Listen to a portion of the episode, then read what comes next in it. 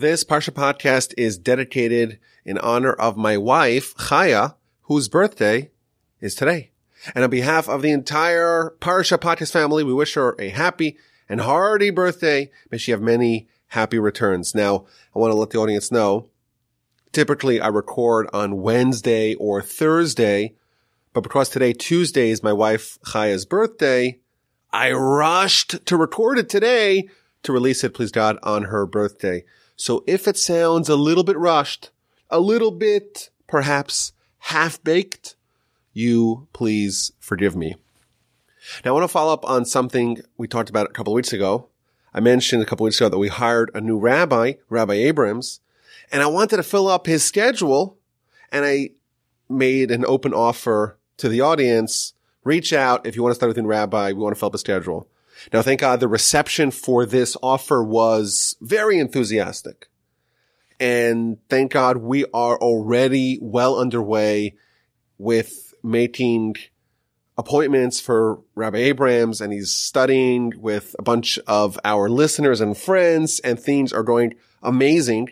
We also, because we got a wonderful response from women as well, we also found and we hired actually a young woman, Shira Rosenblum, who is also now part of our staff and she's going to study with the women who reach out. And thank God it's fantastic. But I had a long conversation with the powers that be and I said, why are we only offering a few slots for Rabbi Abrams and Miss Rosenblum? We should open up this opportunity for all. Let the floodgates loose. Whoever wants to come study, study with one of our rabbis. But what if all the slots get filled? You know what? We're going to hire another rabbi and another Rebbetzin, but it's expensive, they told me. So what? We'll raise the money. So here's the update. We have adopted a no child left behind approach. No Jew, if you will, left behind approach. If you want to study with a TORCH rabbi or a Rebbetzin, this project, like I said, is open for men and women. We will pledge to try to find one for you. And you know what? If we can't find someone with our existing staff that has some time and availability, we're just going to hire more. This is TORCH after all. We'll find a way. We'll make it work out. So email me for more information if this is something that you're interested in, rabbiwolbe.com, or of course, for any other reason, if you want to reach out, questions, comments, anything of that nature, or just to say hi, email me rabbiwolbe.com. And again, please forgive me if it takes a while to get back to you. I'm always trying to experiment with all kinds of ways to be a little bit more efficient with my emails. So it might take a while, but thank God I try to get back to every single person who reaches out.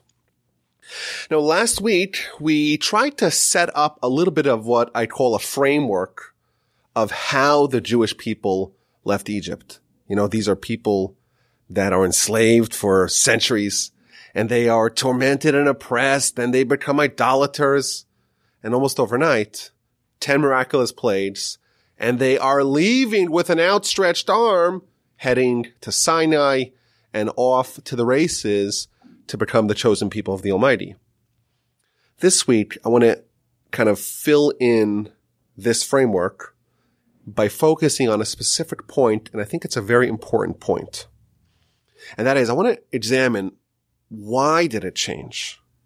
Why did the nation deserve, in what merit did the nation deserve to be saved? This is a people that, of course, they have very glorious pedigree, Abraham, Isaac, and Jacob, but they're idolaters. And they're behaviorally indistinguishable from their neighbors. And the Almighty does not dispense miracles, rewards to people who are unworthy of those miracles and rewards. So today I want to focus on the question, what did the Jews do or what merit did they have that justified, that warranted them being saved in such wonderful, miraculous fashion? There's a famous midrash that talks about this, and this is a midrash that is universally misquoted. And this is found in various places in the midrash. In Vayikra Rabbah, for example, 32.5, the question is posed, why do the Jewish people merit to leave Egypt? And the Midrash tells us, because they didn't change their names and they didn't change their language and they didn't speak Lashon Hara, evil talk, gossip. And there was no one amongst them who was immersed in promiscuity. They didn't change their names. Ruvain, Shimon went down and Ruvain, Shimon, very Jewish, very Hebrew names, went up left. And they didn't change Ruvain to Rufus and Shimon to some other name and Joseph to some other name and Benjamin to Alexander. They maintained their Jewish names, and that is the first reason why they merited to be saved. And they didn't change the language. When they descended down, Abraham, he spoke in Hebrew. He was called Abraham the Hebrew. And when they left, they left as Hebrews as well. In Genesis, this family, this nation is called the Hebrews. In Exodus, they're still called the Hebrews.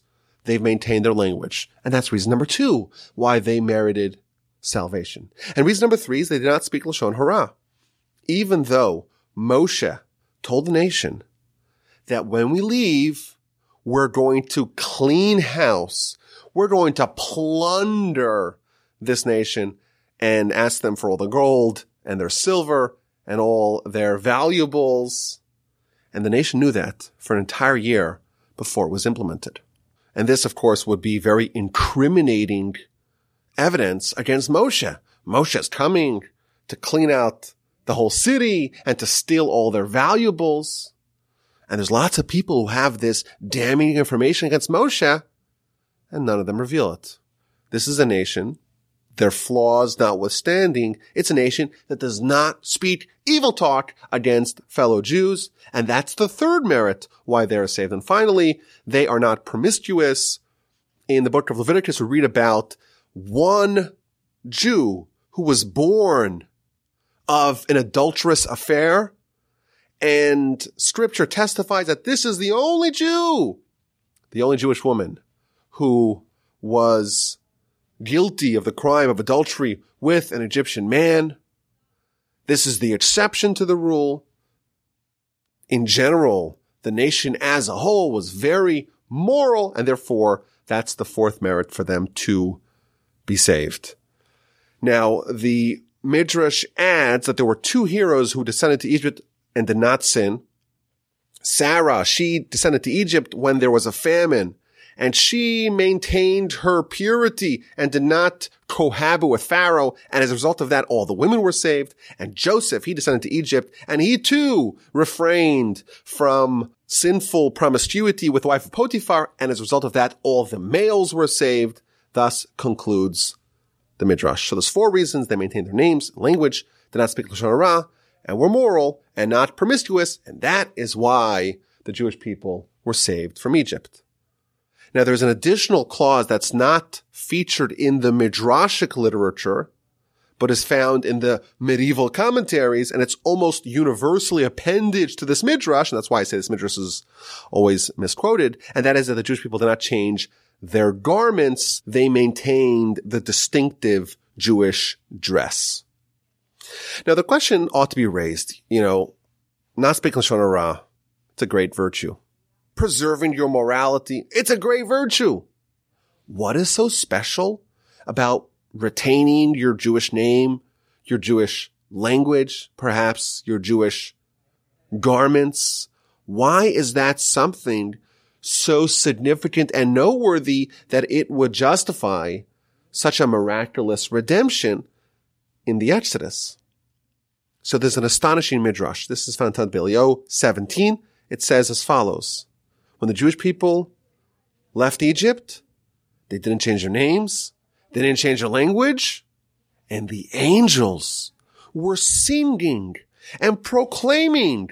Certainly amongst these people, there are people that are like Abraham, Isaac, and Jacob because they didn't change their names nor their language. Because the nation retained their Jewish values of culture and tradition and language and names. There's something about them that smacks of Abraham, Isaac, and Jacob. And even though this nation is in the dumps, they were idolaters, as we mentioned last week. Even during the splitting of the sea, the angels wondered, why is God saving the Jews and drowning the Egyptians? After all, they are behaviorally indistinguishable. These are idolaters and these are idolaters. Nevertheless, this nation descended from Abraham and Jacob. They descended from giants. And it's been 193 years since Jacob has passed. And they have been subjected to subservient slavery and were idolaters like the Egyptians. Did any influence of the forefathers remain? Is this nation worth saving? Can the legacy of the forefathers be salvaged? Says the Midrash. They maintained Jewish culture. The names, the language of Abraham, Isaac, and Jacob endured in their descendants. And that showed, that displayed that there were still elements of Abraham, Isaac, and Jacob within them. They stayed Jewish. There was still something left to save. They retained their core, the kernel of Abraham, Isaac, and Jacob endured. Yes, it was deeply submerged within them. It was hard to access. It had to be unearthed, but it was still there. Consequently, the nation merited leaving. I want to take this idea to the next level. If we peruse through our parsha, we'll find several more answers to our question as to what merit the Jewish people have that warranted their salvation. In chapter 12, verse 6, it's talking about the requirement for them to guard the Pesach offering. They have to take the sheep that they're going to slaughter on the eve of the Exodus, and they have to guard it for four days. And Rashi asks the question, why do they need to guard it for four days before they slaughter it? The rest of the time, the rest of the Passovers, every year we do a paschal offering, but there is no such requirement to procure it four days prior, to preserve and guard it four days prior. And Rashi quotes an astonishing Midrash, based upon a verse in Ezekiel. God said, I made a promise, an oath to Abraham that I will redeem his sons, his children. And now is the time for their redemption. But they're empty. They're naked. They're barren. They don't have any mitzvos to occupy themselves with in order that they should merit redemption. And therefore, I'm going to give them two mitzvos. The mitzvah of the paschal offering, the blood of the paschal offering, and the mitzvah of circumcision, the blood of the circumcision. And that night, the night of the Exodus, they circumcised themselves. This is the nation in Egypt that only the tribe of Levi maintained circumcision throughout their tenure in Egypt. And now, on the eve of the Exodus, on the eve of the 14th of Nisan, the entire nation does the mitzvah of circumcision, has the blood of circumcision, moreover, the blood of the paschal offering, and now the nation can be saved. This is a nation that's immersed in idolatry. And therefore God says, withdraw from your idols, slaughter your pagan deity, and take the animal that you previously have worshipped alongside your Egyptian compatriots and slaughter it and take that blood and the blood of the sacrifice and the blood of the circumcision. That is your merit to be redeemed. What an amazing Rashi. The Jewish people were destined to be redeemed. After all, God made this promise. But they needed to be occupied with mitzvos in order to be worthy of this redemption. So God gave them mitzvos. But not just any mitzvos. Specifically, the blood of the Passover sheep and the blood of the circumcision. Why specifically these two? Couldn't God have given them, say, the mitzvah of Shabbos and mezuzah, kosher, and tefillin? There's lots of options. Why these two? I think this takes us to the next level. There's something special about these two mitzvos that's going to prepare the nation for the Exodus. These two things are about sacrifice. Before you leave, on the eve of moving day, you've been in Egypt now for centuries, and the entire nation is going to leave in mass. I want a mitzvah, says God, of circumcision. I want you to undergo a complicated surgery, a surgery that really you'll have a hard time even processing why you do it, right before you leave on your big trip. Think about the trip in general. What an enormous logistical nightmare to pack up and move everyone on the same day, millions of people. And comes along Moses and he makes a proposal the evening beforehand lets everyone undergo a painful and complicated and debilitating surgery. And the nation says yes. That is commitment. That is sacrifice. That's the first mitzvah, the mitzvah of the blood of circumcision. Well, what about the other blood? They took the sheep, which was worshipped as a god by the Egyptians and of course by the Jews. If you remember back in the previous Parsha, after Pharaoh had proposed doing the festival in Egypt, Moses responded, how could we slaughter the idol, the deity of Egypt in front of their eyes and they won't stone us? This was a nation that deified these animals and they would avenge anyone who harmed these animals. And like we mentioned, the Jews were also enumerated amongst the idolaters of Egypt. And now the Jews are told, each one of you, buy a sheep and bring it home and tie it to your bed and spend some time with it. Spend a couple days with it and slaughter it. And moreover, I want you to take the blood of the dead animal and smear it on your doorposts for all to see. And then take the sheep and roast it on a spit, showing all the Egyptians. Let them see their deity spinning on a rotisserie, the wafting aroma of thousands, maybe even hundreds of thousands of roasting idols permeating the country for all to smell. Moshe tells the nation, God tells the nation, slaughter your gods. Lowercase g. Slaughter the God of the Egyptians. Dissociate yourselves from these bad habits. Do it publicly. Do it brazenly. Do it fearlessly. And this sacrifice, the blood of circumcision, the other sacrifice of the blood of the paschal offering, this is the ammunition that you need to merit the miracle. You want to be worthy of this miracle? You must do some sacrifice. You must ascend above your natural state to earn it. That's another reason why we are told the nation merited the Exodus.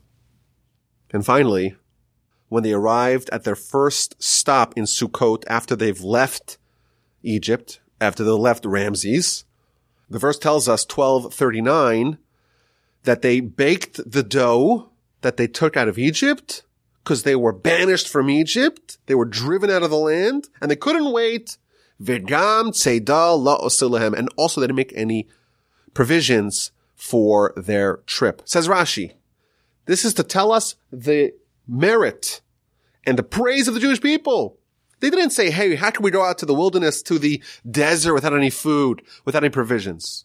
Rather, they believed and they went. And quotes the verse in Jeremiah, I remembered the righteousness and the kindness of your youth the love of the bride that you went after me in the wilderness, the Eretz Lo Zarua, a land that is not sown. The nation, like we said, were comprised of a lot of sinners, but they did an act of unparalleled faith. They went into the unknown with no provisions. All they had was some dough that was not even baked and their reliance on God. The Midrash actually tells us that this matzah that they baked lasted them for a month until the manna started falling on Lag BaOmer. So imagine you picked up your family. You've spent again hundreds of years in Egypt. This is what you know. And now there's been some miracles and you're being hustled out of Egypt and you're going to parts unknown with no food, with no real plan, just reliance on God.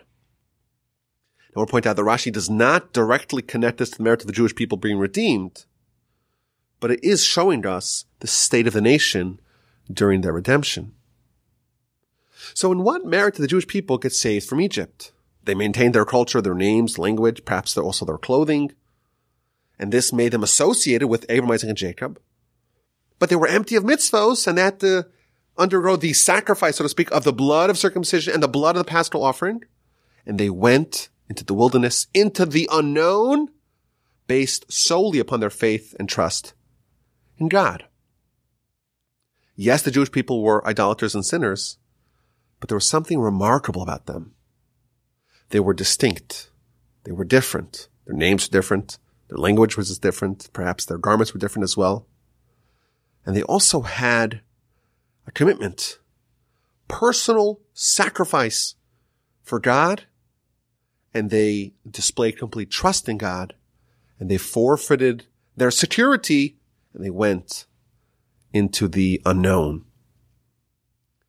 And here's where things get interesting. This is the next level of the idea. The Egyptian experience was already foretold to Abraham, chapter 15 of Genesis. Yodoa Teda, you should surely know that your children will be foreigners of foreign land. They'll be tormented. They'll be oppressed. They'll be enslaved for 400 years. And afterwards they'll leave with great wealth. And the question we always ask is, wait a minute. Why did the Jews, from the very beginning of their nationhood, this is even before Isaac is born, why did they necessarily have to endure hundreds of years of servitude and suffering? Now, in previous years, we suggested one answer, namely that the nation had to become slaves in order to learn how to become subjugated to a master.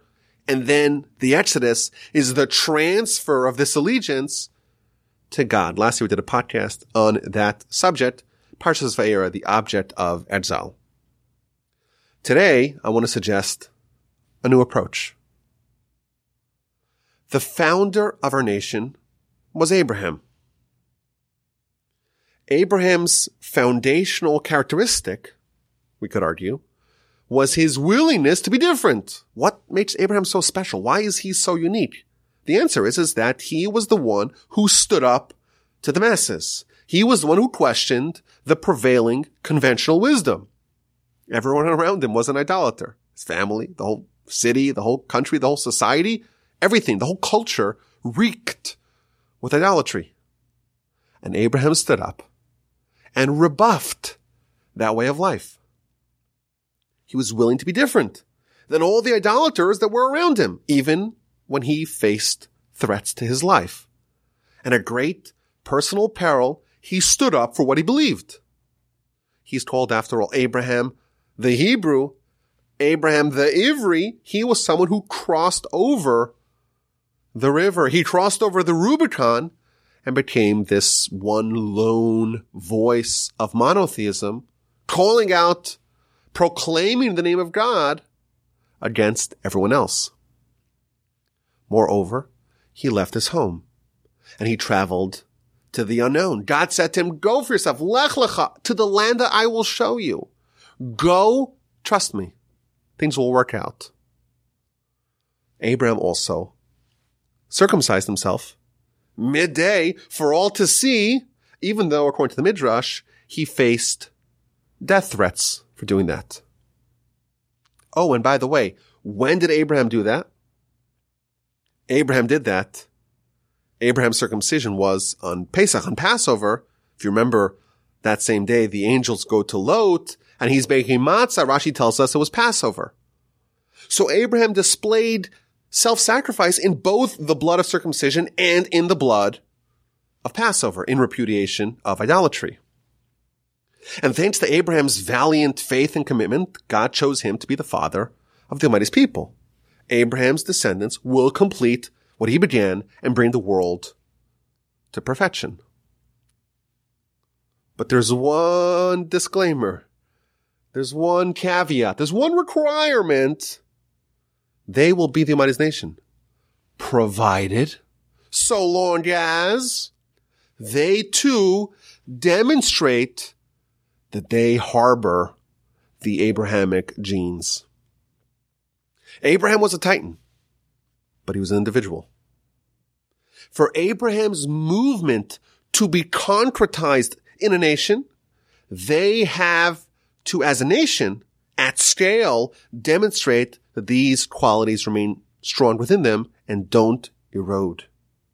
And therefore God says, I've chosen you. However, your children, not so fast. Yadoa Teda, you should surely know that your children will be tested. How are they going to be tested? They're going to be tested by being forced to retrace your steps.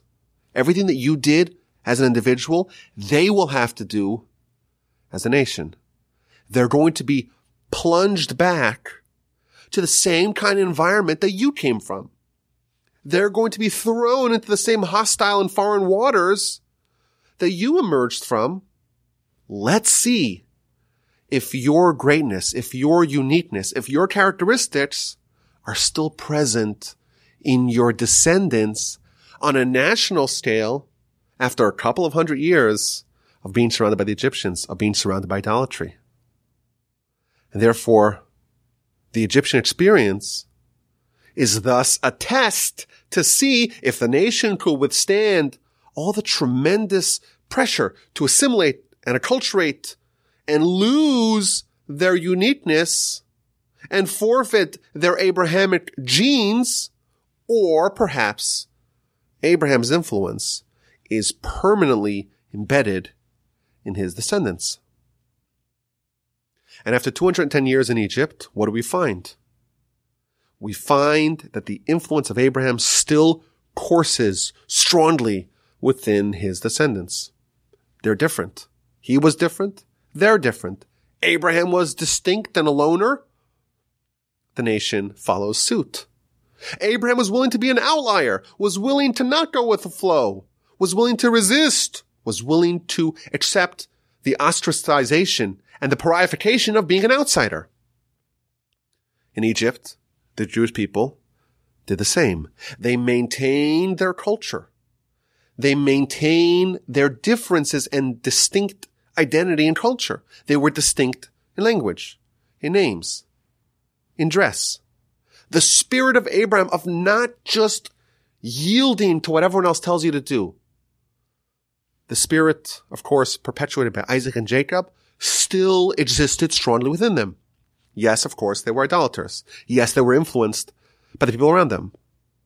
But there was a shimmering Abrahamic ember still glowing within them. And it was ready to be fanned back to life. It was lying in wait like a sleeping giant, hibernating, fully preserved, fully operational, raring to go. But something needed to awaken that ember and turn it into a fiery torch. And as an aside, I'm actually contractually obligated to make that metaphor. How is this flame brought to life? The nation God promised he's going to save the nation. He told his promise to Abraham. There's still a need for some mitzvahs. They're empty. They're naked. How is this flame going to be brought to life? We need some sacrifice. The nation needs to make a determination. They have to make a stark choice. They have to follow in the footsteps of Abraham and risk all and slaughter the idols and splash the blood on the door for all to see. The ember within must be brought out to the surface, must be publicized externally. The fire is no longer solely to be captured within. The flames must come out for all to see. And like Abraham before them, they must follow God and forfeit the security of certainty. The Exodus from Egypt perhaps can be described as Lech Lecha Redux. God told Abraham, Lech Lecha, leave your comfort zone, leave your place of origin, leave your homeland, leave the land of your father. And Abraham did it as an individual. And this time, it's the entire nation leaving their comfort zone, leaving their place of familiarity and going to the unknown to follow God. Once it's certain for all that the qualities of Abraham are so thoroughly baked into the bones of the nation, the Exodus can happen and the march to Sinai begins. I think this is all a wonderful lesson for us. The defaults are very powerful. Incumbency is very hard to dislodge. Remember an example from a couple years ago. It used to be that you got an iPhone and you had built in, you had Google Maps, which was the best, still is the best map mapping application. But there was some disagreement between Apple and Google and Apple says, okay, we're going to start Apple Maps. And if you remember, it was a couple years ago, it was just a dreadful experience because the Apple Maps, they just didn't have all the data and it just wasn't programmed so well. And people were being, were driving off cliffs. There were some crazy stories and there was, it was just a, a total mayhem. And we have an objectively inferior product, but you could just go to the app store and download your Google Maps. But what happened? You buy your new phone and it has a mapping application. There's an incumbent. There's a default setting. And that captured 75% of the market, even though a vastly superior product was one click away. Our natural state is stagnation. Our natural state is to just work with whatever we have, do whatever we're told, abide by whatever we're shown. That's the human condition. That is outside of Abraham. Abraham is the innovator. Abraham is the iconoclast. Abraham is the independent thinker. He is someone who's able to stand up for what he believed, even if the entire world and the entire society and everyone that he knows would ridicule him, would mock that way of life, would threaten his well-being. He was willing to put his life on the line as a result. He was willing to walk into the abyss. He was willing to go through the crucible of the blood of circumcision, of the blood of Passover, and with the Egyptian Exodus, that proved that those qualities, those Abrahamic genes were bequeathed to us, his descendants. I want to point out that the Midrash says that actually of the entire Jewish population, 80% of them didn't make the cut. 80% of them remained in Egypt. Only 20% of the biological descendants of Abraham actually had what it takes to make it to the next level to leave Egypt. But we, of course, are part of that 20%. The Abrahamic gene still today, I would say, exists in his descendants. Is it a surprise thus that so many great scientists and technologists and titans of industry who invent new products, who invent new ways to see the world, who are willing to stand up to the orthodoxy, so to speak, of the incumbency, where does that come from? We would say that that's Abraham's qualities at play. He was the first, and we still maintain that legacy. Yes, the defaults are strong. Yes, of course, the influences are fierce. But we must remember and never forget that the at least ember of Abraham is still within us. We are princes of the Abrahamic legacy. And we can never forget that we're here to do big things. We're here to accomplish great things. Our national mission statement is to perfect the entire world with the kingdom of God. It's a pretty tall order. most nations would say, oh, that doesn't really sound so doable. Count me out. But we're not like everyone else. We're willing to be different. We're willing to be distinct. We're willing to endure challenges and maintain our uniqueness. We're willing to even sacrifice a little bit for what we believe. And we're willing to rely on God and go into the unknown because we trust Him. We have what it takes. We have the Abrahamic genes within us. You know what? Sometimes they're a little dormant. Sometimes they're not exactly surfaced, but they're there.